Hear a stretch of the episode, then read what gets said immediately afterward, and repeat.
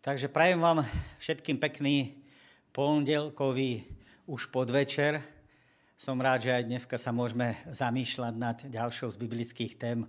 Dneska máme lukratívnu tému, ktorá sa dotýka desatoro, ale tí, ktorí to sledujú pravidelne, vedia, že sme uvažovali v minulých lekciách v tom širšom kontexte, čo sa týka zákona. V dnešnej lekcii to máme špecializované a zúžené na tému desatora ako takého. Ale v tých minulých lekciách sme si hovorili, aký bol vzťah medzi morálnym zákonom a medzi ceremoniálnym zákonom alebo obradným. Vysvetlili sme si, že ceremoniálny zákon mal dočasnú výpovednú hodnotu, ale morálny o ktorom sa dneska konkrétne teda chceme baviť, desatoro, má stálu výpovednú hodnotu. Predtým sme si ukazovali, aký je vzťah medzi milosťou a zákonom. Sme si ukazovali, že tie dve veci sú navzájom prepojené a že v milosti Božej človek je vedený k poslušnosti. Apoštol Pavel nám e, vo svojom liste do Ríma pripomína, čo teda povieme, je a zda zákon hriechom? Vôbec nie. Ale hriech by som nepoznal, hriech by som poznal iba skrze zákon. Veď by som nevedel o žiadostivosti, keby zákon nepovedal, nepožiadaš.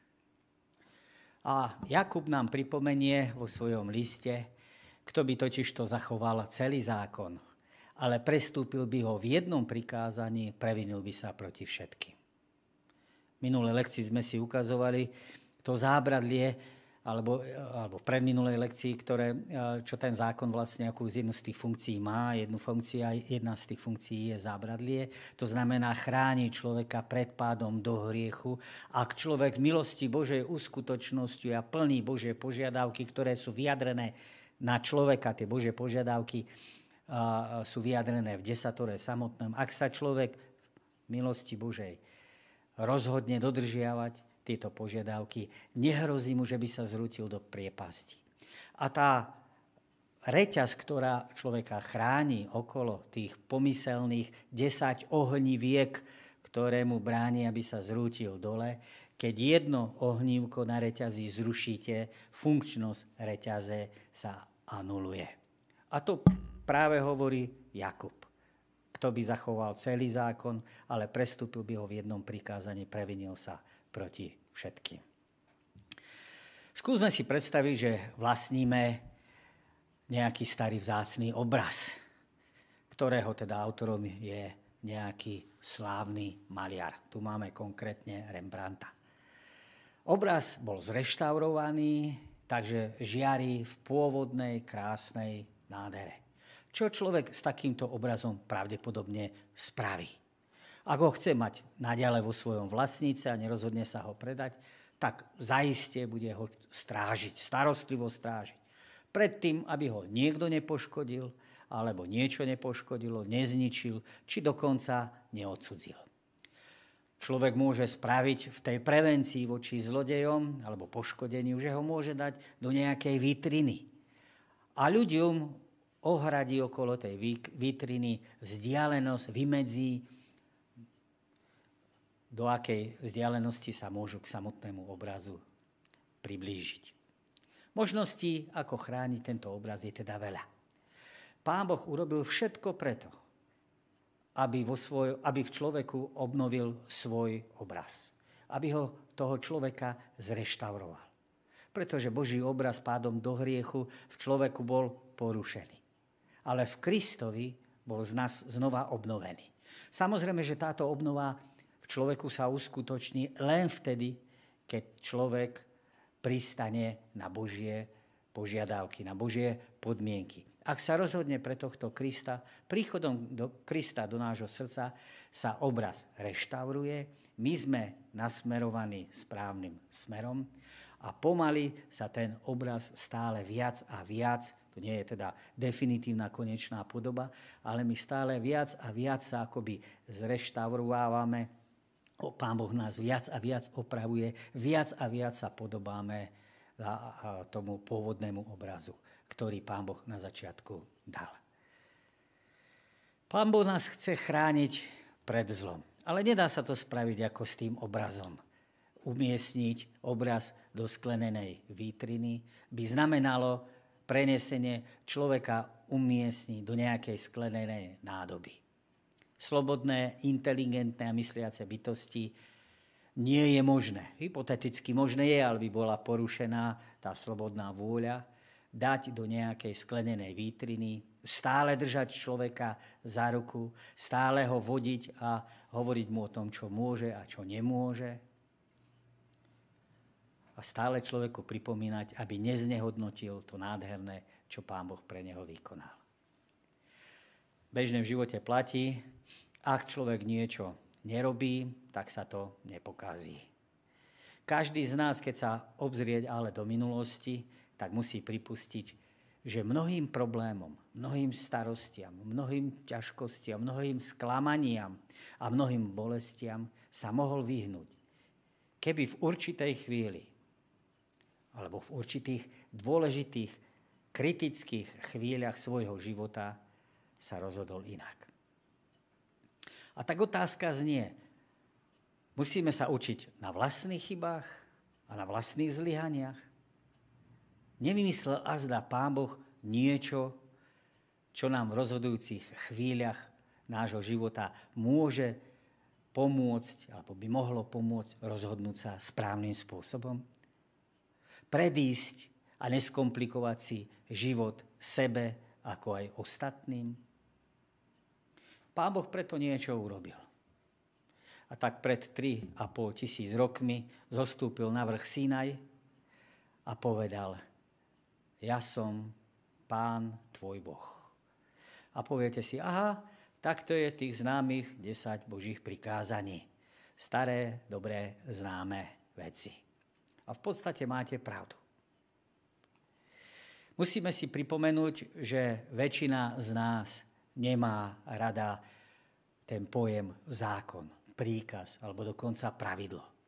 Ľudská podstata tým pádom človeka do hriechu je akoby negatívne naladená voči niečomu takémuto. Dokonca v tom príbehu z raja diabol sa snažil vysvetliť a ukázať, že tie Božie príkazy, alebo ten konkrétny príkaz o tom, že Adam a Evo nemajú niečo robiť, nemajú jesť, áno, ich nejakým spôsobom zväzuje, obmedzuje, že im zabraňuje v slobode. A keď nastavil túto optiku Adamovi a Eve, tak touto optikou tá Eva to videla, aha, ano, tak Pán Boh nám niečo nechce dať. Videla v tom útok na vlastnú slobodu. Pretože všeobecne platí, že sú veci, ktoré by sme radi robili, ale cítime sa obmedzovaní určitým zákazom, preto ich radšej nerobíme. Preto Pán Boh skôr ako vysloví desatoro. Skôr ako izraelskému národu, ktorý vyvedie z Egypta, a teraz možno ešte takú malú súku, desatoro existovalo v určitej forme a podobe. Nie takto, ako to máme na, tom hore, na tej hore Sinaj. Áno, 4 a 6, 3 a 7 alebo 5 a 5, záleží ako to budete počítať, tých 10 prikázaní. Ale principiálne v určitých formách a podobách ľudia morálne prikázania veľmi dobre poznali. Aj predtým slúžili iným bohom, aj predtým kradli, zabíjali, áno, prestupovali desatoro v rôznej forme a podobe a vedeli o tom, že konajú zlé. A tak vráťme sa k myšlienke, že skôr ako Pán Boh vyniesie desatoro, tak im niektoré veci pripomenie. Pripomenie to, že ich vyviedol z egyptského otroctva, že sa o nich staral a pripodobní ho to k tomu, že ich niesol na orlých krídlach. A tak Pán Boh, keď im dáva túto ústavu, túto nádhernú možnosť byť slobodný a šťastný, im chce pripomínať a povedať, nechcem, aby ste sa vrátili do otroctva. Teraz nemá na mysli len fyzické otroctvo niekde v čase a v priestore, to znamená do Egypta, ale aj hovorí o otroctve, ktorým nás spútava hriech samotný. Preto vyjadruje Vyslobodil som vás z tohto zajatia a z, tohto, áno, z tejto poroby nie preto, aby ste boli nešťastní, ale naopak. Ale aby sme boli šťastní, alebo aby oni boli šťastní.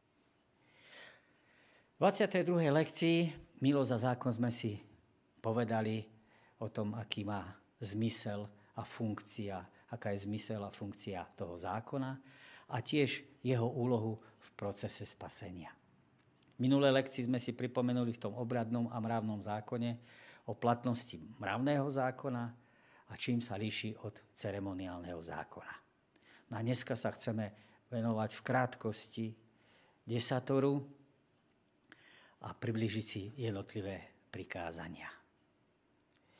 A pán Boh riekol tieto slova. Ja som hospodín tvoj Boh, ktorý som ťa vyviedol z Egypta, domu otrokov nebudeš mať iných otrokov okrem mňa. Ako sme už naznačili, že úvod prikázaniam nám teda pomáha e, pochopiť zámer, s akým Pán Boh pristupuje k človeku, akým teda zámer, s akým Pán Boh dáva človeku zákon, to znamená, že aby bol človek šťastný, aby bol slobodný, aby nebol teda zotročený hriechom. Áno. Ale je faktom, že podľa zákona, podľa desatoro, všetci nakoniec budeme súdení, alebo sme súdení. Slovo na záver všetkého, čo si počul, Boha sa boja, jeho prikázania zachovávaj. Lebo toto je povinnosť každého človeka. Boh predvolá pred súd každý čin. Všetko, čo je skryté, to, čo je dobré, aj zlé. Veď keby niekto zachoval celý zákon, ale prestúpil by v jedno prikázanie a previnil by sa proti všetkým. Božím prianím je, aby sme nevnímali jeho prikázania a zákony z pozície nejakého studeného predpisu o tom, čo máme robiť a čo nemáme robiť. Ako by sme sa cítili ako rodičia, keby naše deti vnímali tie zákazy, zákazy negatívnym spôsobom. Nie z pozície milujúceho rodiča, nie z pozície toho, že tie príkazy a zákazy vlastne chránia ich slobodu, chránia ich šťastie, chránia ich zdravie, ale to dieťa by to vnímalo, že je to len nejaký studený predpis o tom, čo má robiť a čo nemá robiť. Pán Boh najprv Izraelcov teda z Egypta vyslobodil, aby im potom dával zákon. Gramatický tvár prikázanie ukazuje, že Pán Boh nechce, aby sme vnímali jeho zákon z pozície tak teraz musíš konať. Teraz musíš robiť to a poslúchať to, čo vám poviem. Forma zasľúbenia, ktorá je v prikázaniach vyjadrená, svedčí a ukazuje skôr, že by desatoro sme mali prijať a chápať v zmysle Vyslobodil som vás preto, aby ste mohli začať žiť novým životom. A nie živoriť, ako tomu bolo predtým alebo doposiaľ. Pre niekoho sa možno ten pohľad na ten Boží príkaz a nebudeš mať iných bohov zdá akýsi sebecký alebo egoisticky zameraný. U Matúša máme napísané, že blahoslavení sú tí, ktorí majú čisté srdce. Jakub dokonca vyzýva k tomu, aby si človek očistil ruky. Áno, tí, ktorí sú rozpoltení alebo dvojakej mysle a vyzvaní, si k tomu, vyzvaní sú k tomu, aby si posvetili srdcia. Inými slovami, mať čisté srdce a mať jednotnú mysel, áno, nie rozpoltenú, znamená mať jediný objekt uctievania. Apoštol Pavel to v liste do Korintu hovorí, keď my všetci s odhalenou tvárou, akoby v zrkadle, pozeráme na slávu pána, premieniame sa na taký istý obraz stále väčšej sláve, a to všetko mocou pána, ktorý je duch. Apoštol Pavel teda pozitívnym spôsobom vysvetlí princíp, ktorý platí v duchovnej oblasti. Že Meníme sa na to, na, to, na čo sa človek pozerá a na to, čo človek obdivuje. A ak bude mať človek dva rozdielne predmety uctievania, bude sa klaniať dvom diametrálne odlišným Bohom, jeho mysel bude rozpoltená. Preto nás v prvom prikázaní Pán Boh nazýva, nazýva, pozýva a chcete byť naozaj šťastní a chcete prežiť slobodu, tak sa rozhodnite správnym spôsobom. Uctívajte jediného pravého Boha. Pretože sedieť na dvoch stoličkách sa nedá. Každý, kto sa o to pokúsil, vedel a vie o tom, aká je to skúsenosť, kam to vedie. Neurobíš si modlu ani žiadnu podobu toho, čo je hore na nebi, dolu na zemi, alebo vo vode, alebo pod zemou. Nebudeš sa im kláňať ani im slúžiť, lebo ja som hospodin tvoj Boh, Boh žiarlivý, ktorý trestá viny otcov na synoch do 3. a 4. pokolenia, tých, ktorí ma nenávidia, ale milosť preukazujem tisícom tým, čo ma milujú a zachovávajú moje prikázania. Prvé prikázanie nám predstavuje objekt uctievania. Koho máme uctievať? To druhé, tretie a štvrté prikázanie nám ukážu, ako ho máme uctievať. Tak to je v tom zvyšku protestantstva. V katolickom a evanielickom nám to prvé ukáže, prvé a druhé je spojené, takže nám ukáže kto a potom je to druhé a tretie sa dotýka ako. Tieto prikázania nás teda upozorňujú na niečo, čo je v náboženskej oblasti, náboženskej oblasti veľmi dôležité. Že pravému Bohu sa totižto môžeme kláňať aj nesprávnym spôsobom. V dôsledku čoho má teda naša služba veľmi negatívnu hodnotu. Pán Ježiš to hovorí. Nie každý, kto mi hovorí, Pane, Pane, vojdi do nebeského kráľovstva. Iba ten, kto plní vôľu môjho Otca, ktorý je v nebesiach. Mnohí mi povedia v onen deň, Pane, či sme v Tvojom mene neprorokovali, či sme azda v Tvojom mene nevyháňali démonov, alebo sme nerobili v Tvojom mene mnoho mocných činov. Druhé prikázanie nám ukazuje, že medzi stvorením a stvoriteľom, tak v tejto otázke je jasný rozdiel. A musíme tu zanech- za- zachovať rozdiel.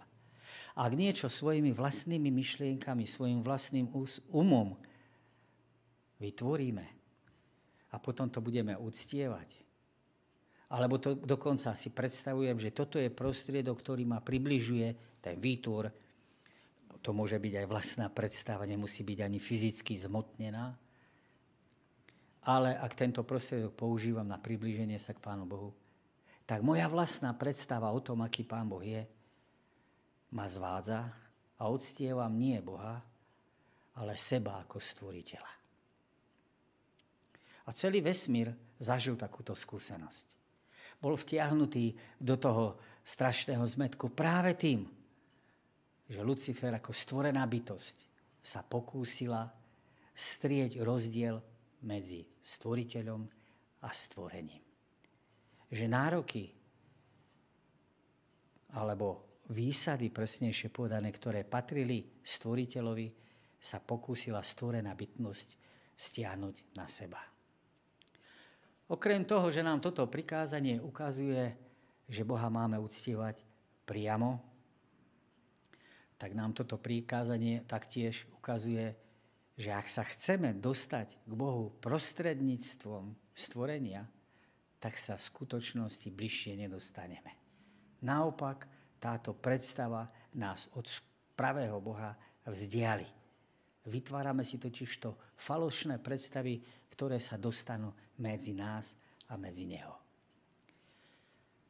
Božie slovo nás učí, že môžeme k Bohu prichádzať priamo, taký, aký sme aj, aj o tom, že keď prichádzame k nemu, aký sme, tak otcová náruč, ná, ná, náruč nás neodmieta. On nás určite prijíma. Problém hriechu ale nespočíva v tom, aký má on vzťah k nám, lebo jeho vzťah sa nezmenil ani po páde človeka do hriechu. Ale problém je, že hriech zmenil náš vzťah k nemu samotnému. Tretie prikázanie nám pripomína, nevyslovíš meno hospodina svojho Boha nadarmo. Lebo hospodin nenechá bez trestu toho, kto nadarmo vysloví meno hospodina svojho Boha. Kedysi v dávnych dobách meno bolo synonymom charakteru. Ak človek pozná, aký pán Boh je, ak pozná teda jeho charakter, tak zároveň si váži Božie meno. Nebude ho zľahčovať pri rôznych príležitostiach nebude ho zneužívať a používať pri rôznych nadávkach a kliatbách. A dokonca nebude ani s ním ľahko vážne narábať pri vtipkovaní. Pán Boh chce, aby v našom svete, kde je už aj tak pre väčšinu ľudí postavený do zlého sveta a všeobecne platí, ak by ten pán Boh bol prečo, však? Ako keby pán Boh mohol za tú zlobu, ktorá sa odohráva v ľudských srdciach a v ľudskom, slobodnom ľudskom rozhodnutí, keď sa človek rozhodne konať zlým spôsobom, tak Pán Boh chce, aby to všetko, čo bolo s menom Božím spájané, teda s Božím charakterom, s tým, akým Pán Boh je, aby bolo akoby kryštálové čisté, jasné, jednoznačné, priehľadné. Božie meno častokrát ľudia, teda Boží charakter, Boha samotného, si ľudia spájajú s rôznymi predstavami, s rôznymi konceptami, ktoré ich nakoniec nechávajú, tie koncepty, tie ich vlastné predstave, potom sú nepripravení čeliť ťažkým situáciám, ktoré prídu. A napriek tomu, že Pán Boh s týmto nemá nič spoločné, s tým konceptom nesprávnym alebo s tou predstavou, tak ľudia potom dochádzajú k záverom, že Pán Boh zlyhal. Taktiež, ak veriaci ľudia v Božom mene zneužívajú náboženskú autoritu na to, aby dosiahli svoje vlastné sebecké cieľy, ciele alebo mocenské ciele, tak ľudia začnú Pána Boha nenávidieť. Nie preto, aký Pán Boh je, ale preto, že sa im ponúkla nesprávna predstava. Ak sa v Božom mene ľudia musia dokonca nezmyselným spôsobom pokorovať, podriadovať, ponižovať, ťažko uveria, že Pán Boh nechce slepú poslušnosť, ale že túži po zmysluplnej službe lásky. Štvrté prikázanie v našom zamyslení, našom uvažovaní a vysvetľovaní preskočím, lebo tomu sa chcem venovať na, budúcu, na budúci týždeň, budúcu lekciu a prejdeme rovno k piatému prikázaniam. Ak majú niekde fungovať správne vzťahy, tak by to malo byť v prvom rade v rodine. Dneska vieme, že spôsob, ako sa dieťa bude neskôr v živote správať, ako bude nadvezovať vzťahy, závisí do značnej alebo do veľkej miery od príkladu, ktorý vidí vo vlastnej rodine. A tak preto tí, ktorí nepoznali teplo lásky a nežných vzťahov, vzťahov budú mať v živote problém nielen byť láskavý, ale tiež lásku rozdávať a prijímať. A nielen s týmto, ale budú mať problém s autoritou. A tak nie je divu, že Pán Boh kladie obrovský dôraz na rodinu. Kladie, aby tie vzťahy v tej rodine boli čo najlepšie. Preto nám radí, cti si otca aj matku svoju, aby si dlho žil na zemi, ktorú ti dáva hospodin tvoj Boh. Rodič totižto istým spôsobom zastupuje Pána Boha na tejto zemi. Preto dieťa. Hoci toto prikázanie je akoby zamerané na deti, taktiež sa automaticky predpokladá, jasné dôsledky sú s tým spojené, že aj rodičia sa majú správať ku svojim rodičom tak, aby ich si deti mohli vážiť, milovať a ctiť. Šieste prikázanie znie nezabiješ. Tieto slová sú na prvý pohľad akoby jasné, zrozumiteľné. Nie je správne, keď berieme život tomu druhému. Nemáme právo zasahovať do toho, čo len Pán Boh môže dať a čo žiaden človek nemôže vrátiť. V dobe, keď sú vyslovené tieto slova, alebo v dobe, keď vyslovuje Pán Boh toto prikázanie, život nemá veľkú cenu. Nepriatelia vzájomne sa zabíjali, nechcené deti sa vyhádzovali alebo odhadzovali a tisíce ľudí bolo vyvraždených častokrát pre malichérne zámienky. Toto prikázanie tiež znamená, že nebudeme robiť nič, čo by znižovalo kvalitu toho druhého a zároveň si budeme vážiť svoj vlastný život. Nebudeme si ho skracovať tým, o čom dobre vieme, že nášmu zdraviu jednoznačne škodí. Siedme prikázanie nás prevádza myšlienkou nescudzoložíš. Pán Boh upozorňuje, že vzťah medzi manželmi má čosi v sebe obsiahnuté jedinečné. Medzi partnermi môže existovať skutočný vzťah len vtedy, ak je z oboch strán zodpovedný, zároveň hlboký a jedinečný. Keď sa neverou povrchnými alebo nezodpovednými vzťahami tento vzťah a jedinečnosť naruší, do vzťahu sa vnáša bolesť, sklamanie alebo hnev. Kto chce užívať len tie benefity, len tie prednosti manželského spolužitia a pritom, alebo kto chce teda používať a požívať tak a pritom odmieta vo vzťahu k tomu druhému vziať na seba podiel zodpovednosti, dáva najavo, že je nezrelý. A lásku považuje skôr za pocit alebo pôžitok či zážitok, ale nie za trvalý princíp. Napriek trvalej,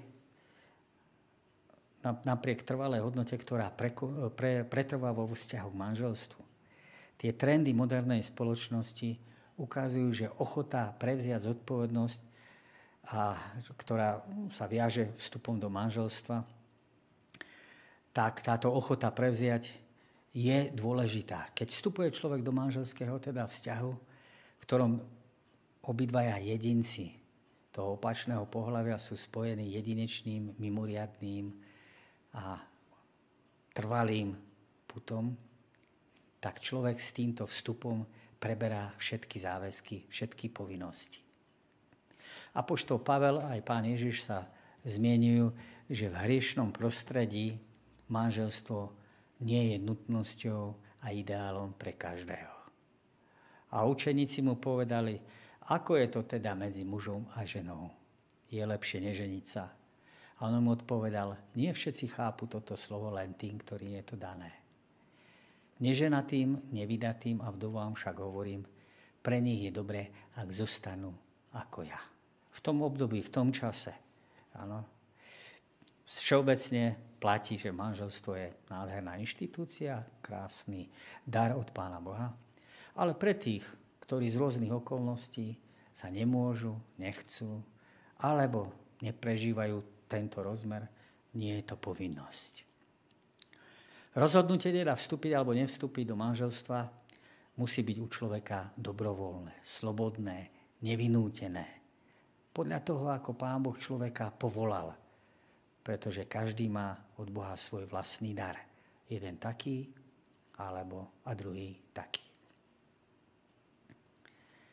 Osme prikázanie v našom zamyslení znie nepokradneš. Na prvý pohľad sa to zdá znovu ako jasné prikázanie, ktoré sa týka len tých ostatných. Alebo presnejšie tých zlodejov, lúpežníkov, podvodníkov alebo iných kriminálnikov. Človek teda, ktorý sa nezákonným spôsobom obohacuje majetkom iných, dovolil totiž to, aby veci sa stali dôležitejšie ako ľudia. Takýto človek je potom schopný iných podvádzať, ubližovať im a robiť všetko preto, aby získal to, po čom on túži. Naplniť vlastné sebecké potreby je pre tohto človeka to najdôležitejšie. Dôležitejšie ako budovať krásne a čisté vzťahy s ľuďmi a s Pánom Bohom. Toto prikázanie nás teda upozorňuje, že človek s takýmito postojmi nikdy nebude v skutočnosti šťastný, bez ohľadu na to, koľko majetku nahromadí. Deviate prikázanie. Nevyslovíš krivé svedectvo proti svojmu blížnemu. Ďalším prejavom nezrelých vzťahov sú falošné obvinenia. Takýto človek zneužíva svoju moc postavenia slova na to, aby ľuďom škodil, aby zničil vplyv a povesť toho druhého v klamnom presvedčení, že on sám tým získa väčšiu hodnotu. Ale je naivné si myslieť, že ak druhého takýmto spôsobom ponižujem, znižujem ten jeho obraz alebo dávam ho do falošného obrazu, že ja s tým niečo v skutočnosti získavam.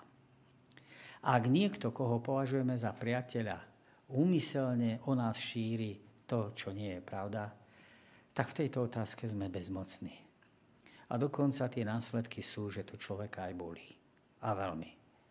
Ľudia viac veria vašim priateľom, než vašim nepriateľom.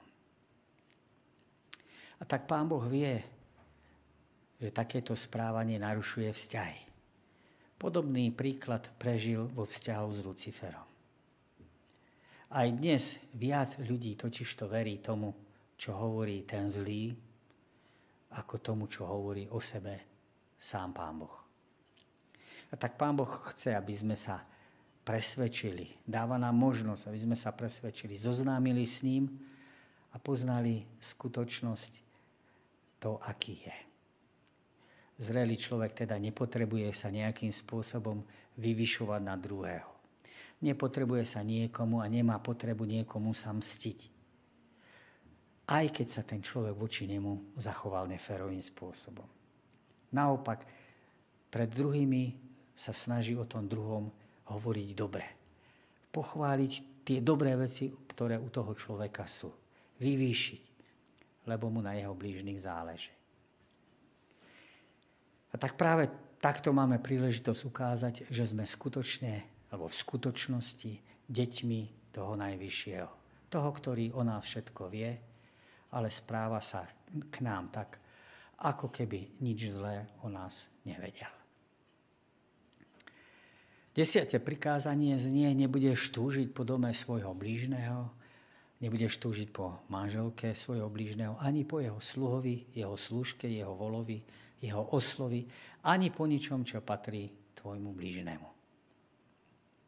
Otázka znie, prečo sú ľudia chamtiví. Pre nevyrovnaného človeka je typické zmýšľanie. Len keď bude mať viac. A keď bude mať lepšie veci ako ten môj sused, tak vtedy v skutočnosti budem spokojný. Podobným spôsobom uvažujú dodnes milióny ľudí, celé spoločenstva. Ale zabúdajú na to, že hromadenie veci ešte v skutočnosti nikomu neprinieslo vnútorný pokoj. A neprinieslo mu spokojnosť. Majetku má síce viac, ale vyrovnanosť a vzťahy matériou neprichádzajú. Desiate teda prikázanie nám pripomína, že nie je správne, ak niečo chceme dosiahnuť zo sebeckých pohnútok. Na tom nie je nič nesprávne, keď chceme vlastniť dom alebo keď chceme mať manželku. Alebo auto, ktoré má podobné auto, ako má sused. Problém nastane to, keď sa k tomu chceme dostať nekalým spôsobom. Toto prikázanie teda ukazuje, že zákon, ktorý máme pred sebou, nie je obyčajný ľudský zákonník, ktorý vydali ľudia a ktorý nečíta ľudské myšlienky. Boží zákon ide oveľa hĺbšie. Pán Boh je totižto neumilne schopný posúdiť pohnutky človeka. A tak desiaté prikázanie ukazuje a dokazuje, že Bohu záleží na pohnutkách, ktoré hýbu našim životom. Prečo vlastne robím to, čo robím?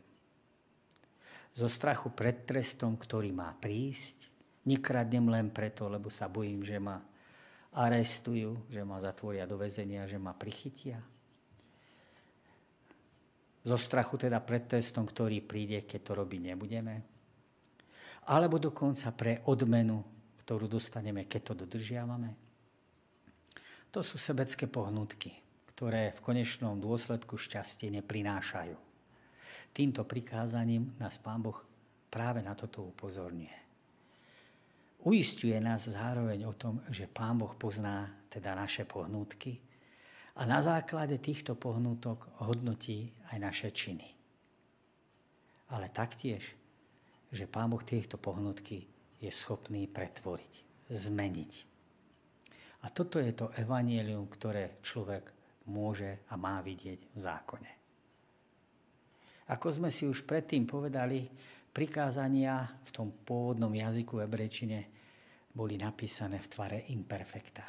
Čím chcú vyjadriť myšlienku? Ak máš ku mne správny vzťah, nebudeš cítiť potrebu hľadať svoju hodnotu v pochybných a pofiderných zdrojoch. A tak nikomu nebuďte nič dlžní, okrem toho, aby ste sa vzájomne milovali. Lebo kto miluje blížneho, naplnil zákon. Veď prikázania nesúzoložíš, nezabiješ, nepokradneš, nepožiadaš. A ak je aj nejaké iné prikázanie, sú zhrnuté v tomto slove. Milovať budeš svojho blížneho ako seba samého. Láska blížnému nerobí zle, lebo naplnením zákona je láska. Ja nemôžem robiť nič zo seba. Súdim, ako počujem a môj súd je spravodlivý. Nehľadám svoju vôľu, ale vôľu toho, ktorý ma poslal. A tak, kde sa to nás vedie k pravej úcte voči Bohu, prvé a štvrté prikázanie, voči blížnemu, to znamená voči jeho životu, rodine, majetku a povesti, a taktiež voči sebe, že nebude človek v sebe pestovať zlú žiadosť. Desiate prikázanie. Pán Boh ako keby nám chcel dekalogom povedať. Ja som ťa oslobodil od tvojej minulosti. Predtým si bol otrokom, ale teraz si mojim dieťaťom. Ak zaujmeš správny vzťah ku mne, tak zmením aj tvoje pohnutky. A tak jedného dňa, keď sa ocitneš v podobnej situácii, ako to bolo predtým, keď si padol, už nebudeš chcieť konať to zlo, ktoré ťa predtým priťahovalo a ktoré je v desatore vymenované. Keď zostaneš so mnou a na tejto ceste vytrváš, jedného dňa dôjdeme do sveta, kde už Boží zákon nikto nikdy neprestúpi. Nie preto, že by ho Pán Boh zrušil. V tom princípe lásky bude stále existovať. Ale preto, že sme, že tí vykúpení sa plne stotožnia s Božou vôľou. Zákon nebude napísaný na kamenných doskách, ale na srdciach, lebo spasení ho budú mať vo svojom vlastnom srdci. To znamená, že títo ľudia vedomým spôsobom, slobodným spôsobom, nevinúteným spôsobom a z lásky budú konať to, čo je správne. V desatore nám teda Pán Boh akoby kládol otázku. Chcel by si žiť vo svete, kde budú žiť ľudia takýmto spôsobom? Ak áno, tak potom nás pozýva k tomu, že nás vyslobodí z otroctva a hriechu, je ochotný nás viesť každý deň v našom živote, až dovtedy, kým s ním nedôjdeme do skutočnej fyzickej podoby tohto kráľovstva. To kráľovstvo začne existovať v srdci každého človeka, keď sa človek pre Boha rozhodne. A to fyzické, doslovné, bude potom a tam, keď už, kde, už nikde, kde už nebude existovať hriech, kde bude len dokonalá láska. Priatelia, prešli sme si dekalog. Povedali sme si o tom, že desatoro je 10 prikázaní alebo 10 slov, pretože v pôvodnom jazyku je tam, že nedáva Pán Boh prikázania, ale hovorí slova. Je to 10 slov, ktoré zasahuje do srdca každého človeka.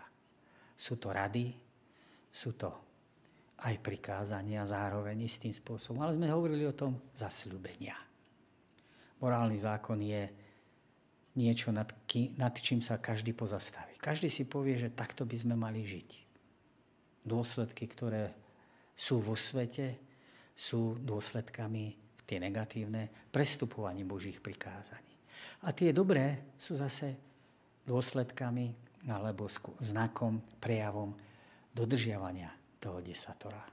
Každý si rýchlo zráta, čo znamená jedna strana a čo znamená druhá strana. Tak ako sme si povedali, dobré veci sa dajú robiť aj z nesprávnych pohnútok.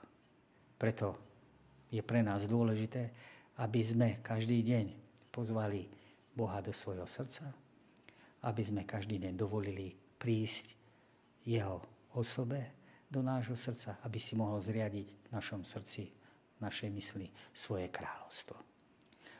A potom tie zasľúbenia, ktoré sú vyjadrené aj v samotnom desatore o tom, čo nebudeme robiť, keď Pán Boh príde do nášho srdca, sa vyplňa v našom živote. Na budúce máme teda lekciu, ktorá sa dotýka v katolickom a evangelickom prikázaní, áno, tretieho teda prikázania, ponímaní tretieho prikázania. V ostatných protestantských je to štvrté prikázanie, takisto aj u Židov. Bude to lekcia zaujímavá, napínavá, tak si dovolujem vás pozvať k sledovaniu prednášky, ktorá sa uskutoční takto o týždeň. Ďakujem vám za pozornosť, do počutia a dovidenia.